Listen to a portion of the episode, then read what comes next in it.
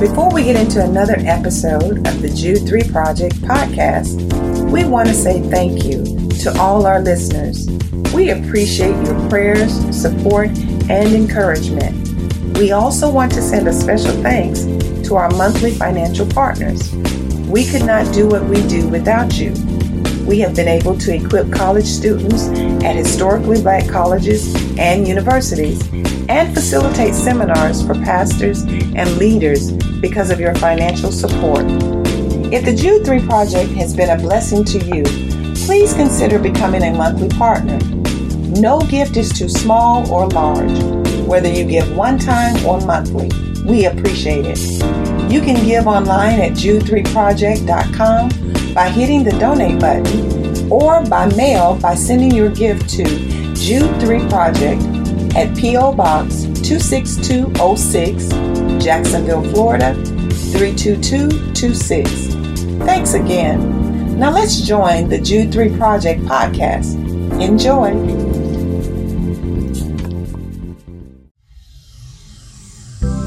Hello, welcome to the Jude 3 Project podcast. I'm your host, Lisa Fields. I'm the founder of the Jude 3 Project.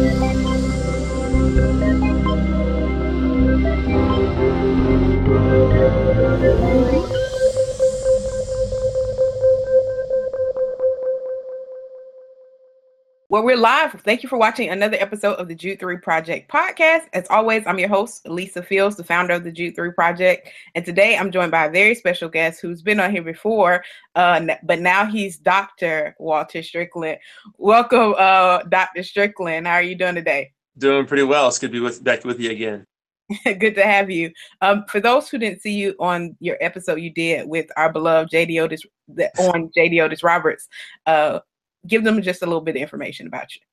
Yeah, so my name is Walter Strickland. Um, I'm a professor uh, of theology at Southeastern Baptist Theological Seminary and the college at Southeastern.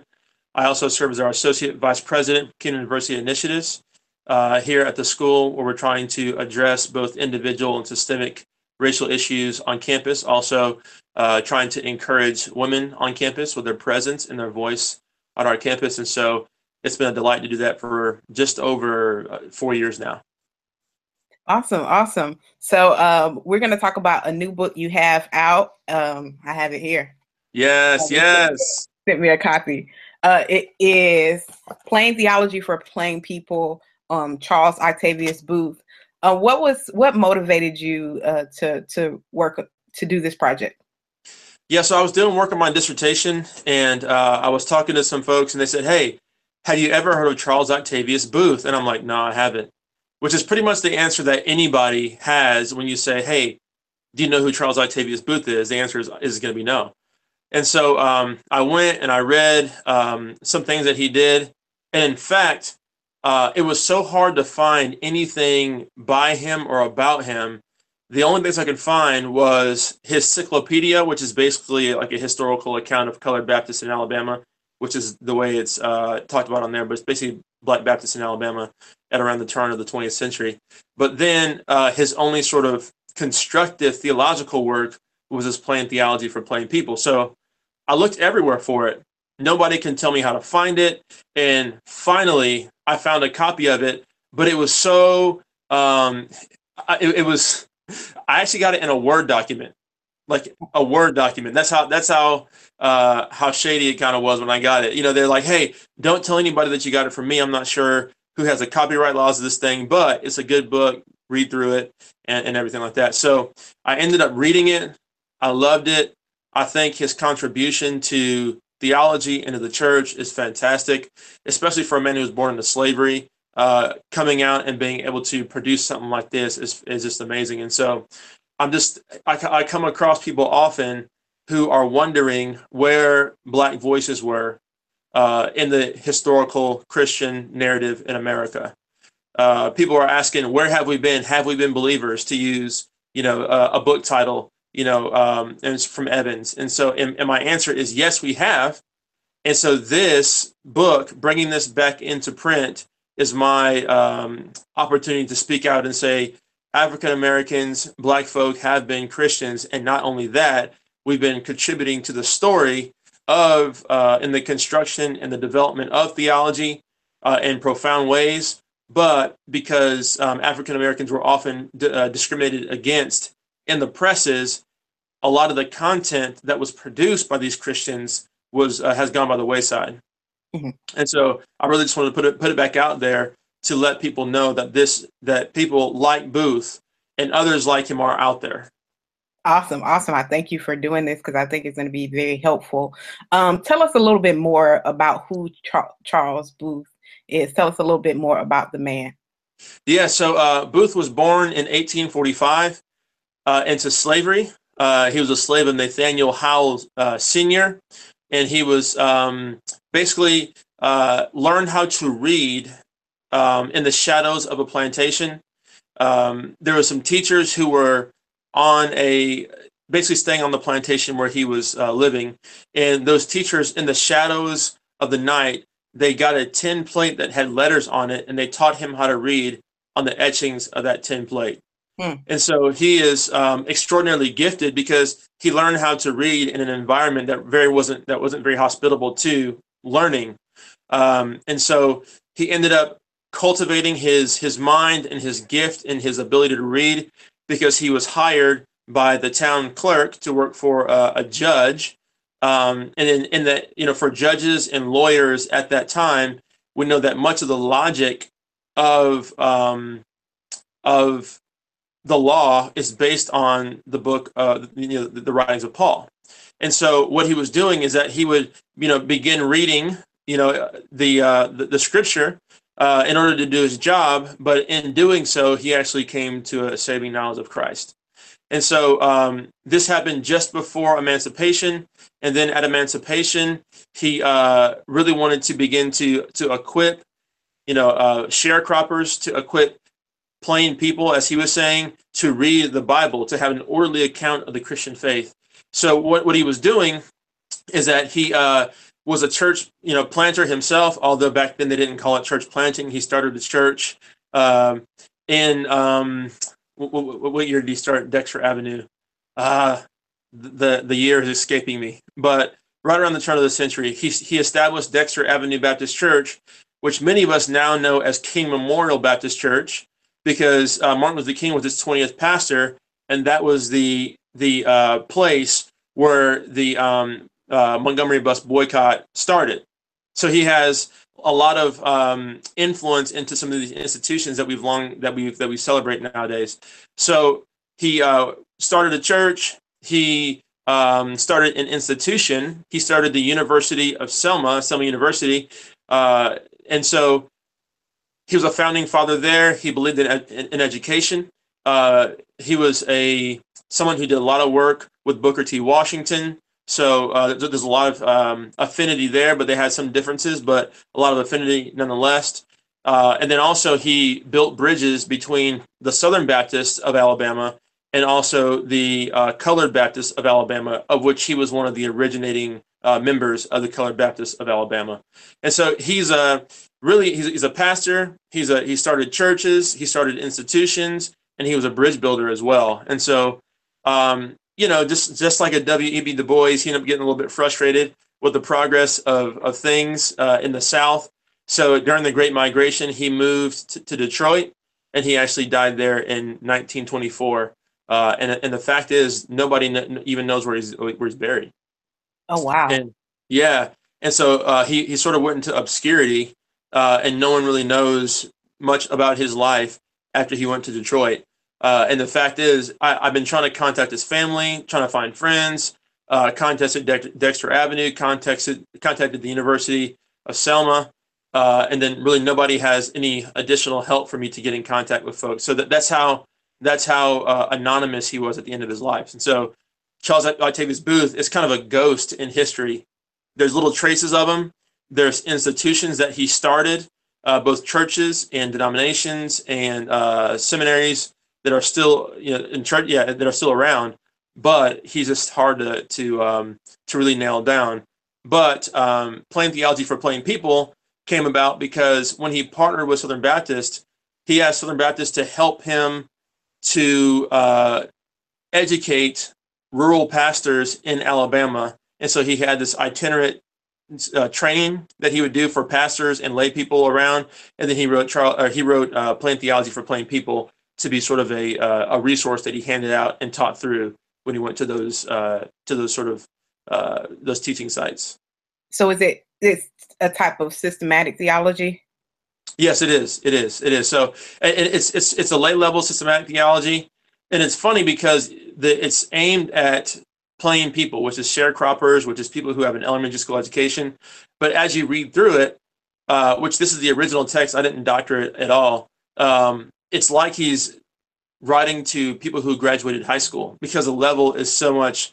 It is expected more out of you know readers and comprehension at that time. So uh, for the average person, adult in America, it's actually right on course. And there's a ton of scripture in there too. So uh, I would guess it might be around 15 to 20% scripture, which is actually a very good and sort of a doxological reality of the text that I think many people are going to like. That's awesome. What would be different from a plain theology from plain people and maybe a, a Grudem systematic theology, just the level of uh, of uh, of uh, of writing or just the, how he framed it? Yeah, yeah. So um, it's a lot shorter, obviously, but um, as far as what is actually in both volumes, um, Grudem, even in his systematic, it's more of he gets a lot of verses and sort of plugs it into and just dumps it into a machine, churns the wheel a little bit, and out pops his theology. So it's a lot more mechanistic and uh, didactic and sort of, you know, so to speak, uh, a, a lot more regimented but as you read Booth, it, he has that sort of uh, narratival sort of um, narratival disposition that sort of that arose out of a more oral tradition. And so even as he's framing what we're calling a systematic theology, it's a lot more narratival. It's a lot more uh, descriptive. He's beginning some of the conversation, well, the conversation in the text, and then you can just see how his the um, way in which he begins to develop these doctrines is a little bit different because he's sort of emerging it from below as as opposed to from above in that he's not just uh, taking a bunch of verses and then using that to be a proof text or those as proof text for his theology. He's going to the biblical text and sort of allowing it to emerge these doctrines to emerge organically out of that interaction with the text itself. And so uh, I think that's the that's one of the biggest uh, distinctions between say a Grudem and a uh, in a booth. But um, and also it's just the language that's used to describe the things of God are just different. I know we're dealing with two different people and two different time periods, but even those who would follow in the tradition of Booth, they would just go about describing the realities of God in a different way. And the, the, the fact is, is that amongst um, many white evangelicals, I think they would do well to read Booth and to hear how he's describing God in a very orthodox way, yet he's using a set of words that point to God in ways that are a little bit different than what they're accustomed to. So it's almost like God comes uh, alive again. Not that he was dead, but you know what I'm saying? He just the just the reality of God just washes over you afresh when you read it from the the perspective and from the explanation of a Charles Octavius Booth. That's awesome. That's awesome. When we talk when you talked about the ways in which he shaped things, what are what are if you could give two examples of doctrinally how he shaped things, what what would those be? Um Jeez, you, you asked me some good questions. uh, let's see, let's see. Um, so I would I would even talk about um, the way that he shapes his discussion about eschatology. Um, there is actually a lot less in eschatology than I would than many of us would assume will be in eschatology. Really, because black folk had different questions than you know a Wayne Grudem would have when it comes to the eschaton. Oftentimes, there's these uh, lots of charts in the systematic theologies that are often given at many evangelical uh, or conservative, you know, uh, so to speak, schools. Uh, there's lots of um, graphs where they're trying to, you know, chart out the um, the the dates and times of things, which is sort of part and parcel to what you would think about with dispensational theology. Uh, but really, Booth is asking bigger questions. He's asking about the kingdom.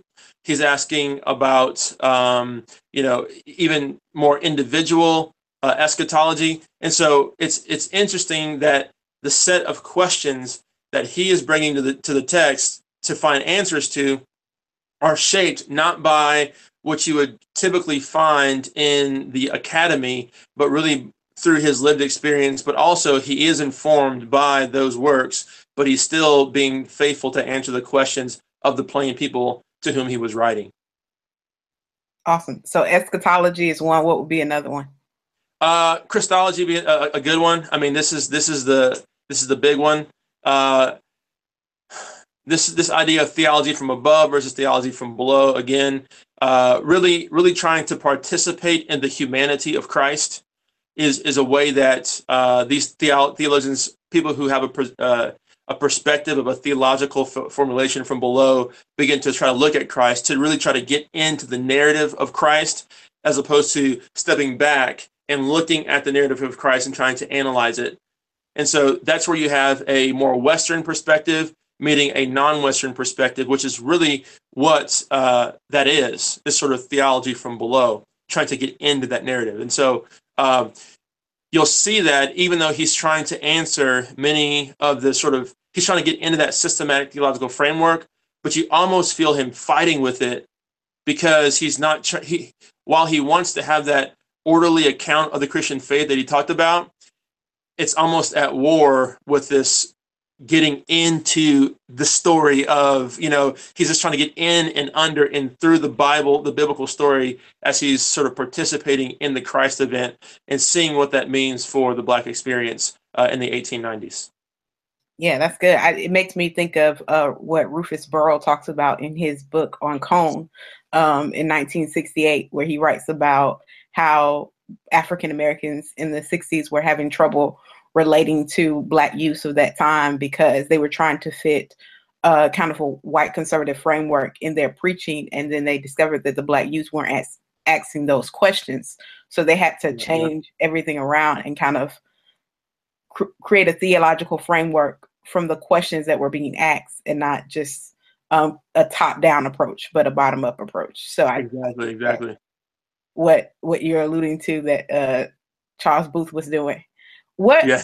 what other things would you like our audience to know about Booth? Um, let's see. I, I kind of overviewed a bunch of different things, um, but I'm trying to think of a good one that that just is. So this is honestly one of the big troubles about Booth. There's so little about him out there. Um, a lot of the biographical information I, have got from was autobiographical in the beginning of the encyclopedia. But that encyclopedia, which is like an encyclopedia of colored Baptist churches in Alabama, it was basically four or five pages of of, um, of biography, like autobiography, and then there's just some little things here and there. So really, it's crazy, but almost all that I told you is out there. Is, is all that's out there. And so he, he really, I mean, there's really not a lot out there to go on. And so, um, but but let me see if, if I can, if there's a, another little tidbit that I can really work off of. Um, geez, so as seeing him as a educator as a uh, pastor, as a as a you know establisher of an institution. I, I think what we're seeing, the sum total of that, really is a person who was trying to use his gifts to meet the needs of his day. Hmm. And so, um, as we look at Booth as a historical figure, I mean, he really was, you know, looking around and seeing what the needs were and just trying by God's grace to meet that. Almost like uh, almost like uh, in the scripture when we read Nehemiah, he was like, "Man, my people are in a, are, the, the the city is in ruins. The people's you know the, the wall is in ruins. He was broken into tears, and he said, "Lord, help me to be." You know, to, to be used of you to do this mighty work, to rebuild the city. And, and I almost see like a Roberts in that same lens because he's like, there's so many things to be done. What do I do? how God, how can you use me? And so um, I think when we when we see what we know about him, I think it's imperative for us to see somebody who was trying to do that work of of, um, of meeting those needs of his day. And I think I would commend that to us for us to pray that same prayer, especially in the mess that we are in in our national landscape in so many different ways, to see like what area or areas might we be able to just chip away, and hopefully we'll link arms with brothers and sisters, um, and then begin to, to to do that work. Something else that I think is uh, interesting about Booth, and just in retrospect on his life, is that you know like now he has no clue about what the seeds that he's sown is doing. And so, uh, University of Selma is still around. Dexter Avenue Baptist Church ended up being the the hub of the of what became the Montgomery bus boycott, which then gave rise to this figure named Martin Luther King, which then gave rise to the SCLC, and then I mean, and so he does not know like the the the what the, his efforts actually brought about, and so for us, let us not grow weary in well doing because we have no idea what our efforts will do, even if we're discouraged like he was and we want to go to Detroit. Wherever your Detroit might be, just understand, you know, that the Lord is still using you. Uh, so, so don't grow weary in that. So, I, I guess those are a couple of observations, like just from afar, that I would I would make about him. That's good. Um, one thing, one question that just came up where that I thought of while you were talking was uh, for him to write this, uh, the plain theology for plain people. He had to have a high view of the importance of orthodoxy um, and understanding um, just how to frame things uh, and to answer questions for people. Would that be uh, something that you would you would uh, agree with?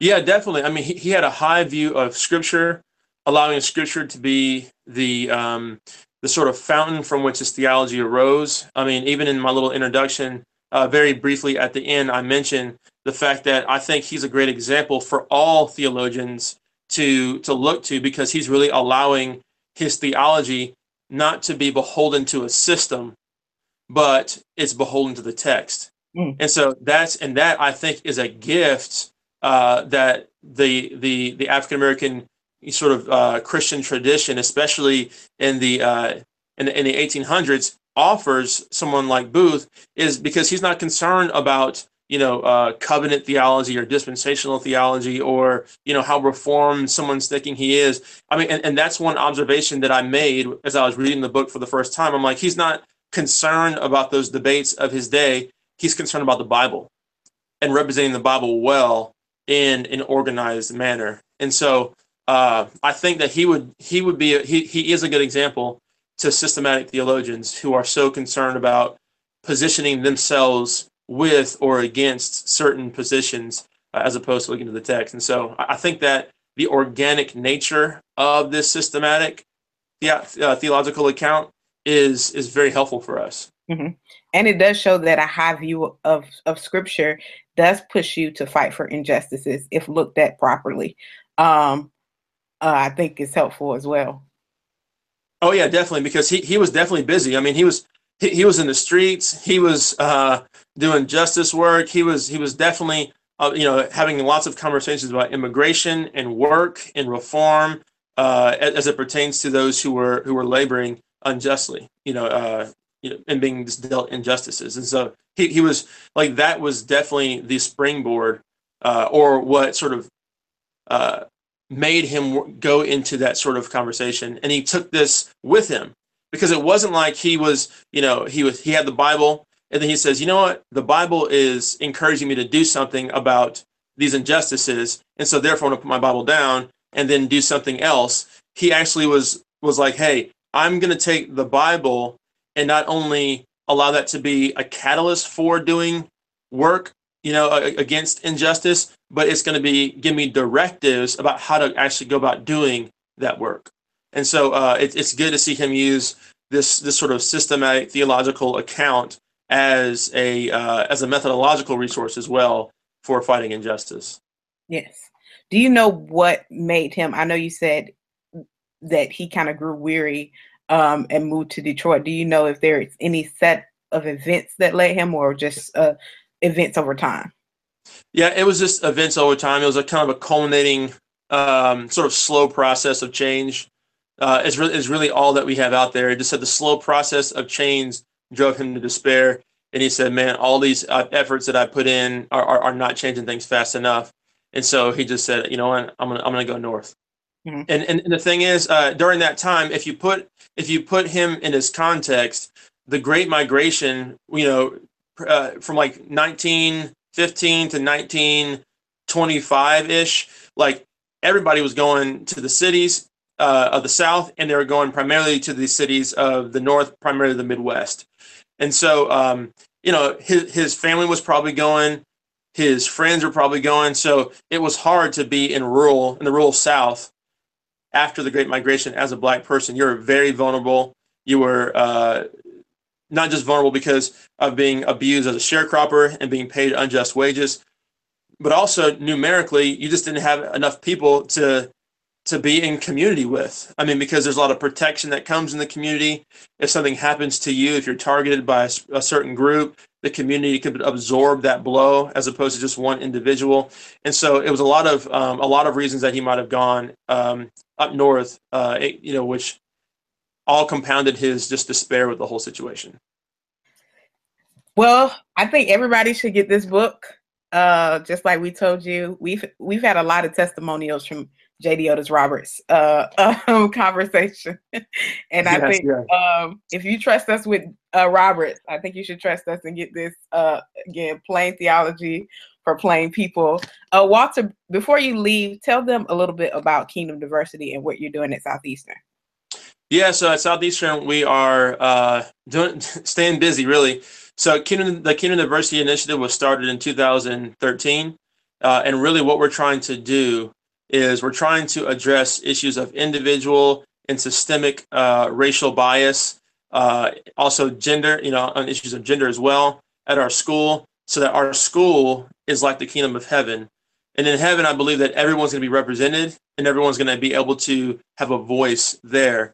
Uh, and then participating here on our campus as a communal act of theological education where we're not only learning from the faculty, which we're trying to diversify more, which is one of the things that we do, but we're also trying to diversify our student body so that people can be sharpened by people from all sorts of different backgrounds, by resources that we're trying to uh, push uh, and bring into the classroom by a variety of uh, un- underheard voices. And so, really, and, and then we're having events, we're trying to create spaces, both uh, small spaces on a small level. Like next Tuesday, we're having an event, uh, which is our monthly bag lunch series, and it's going to be on Take a Knee because that's a very you know a live conversation right now.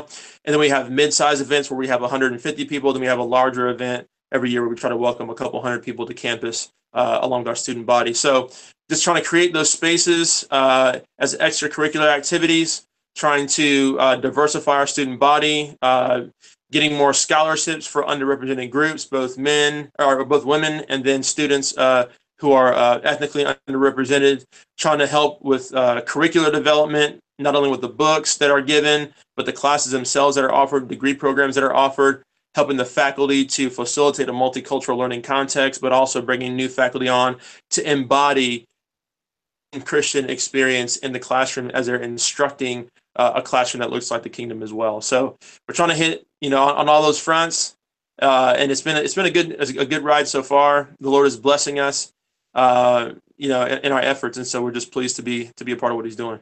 Awesome! I appreciate the work you're doing. Uh, how can those? How can people get in contact with you? Yeah, yeah. So uh, through the Kingdom Diversity means we got at K underscore diversity. You can also follow the Kingdom Diversity Initiative at kingdomdiversity.sebts.edu. You can follow me at uh, W underscore Strickland.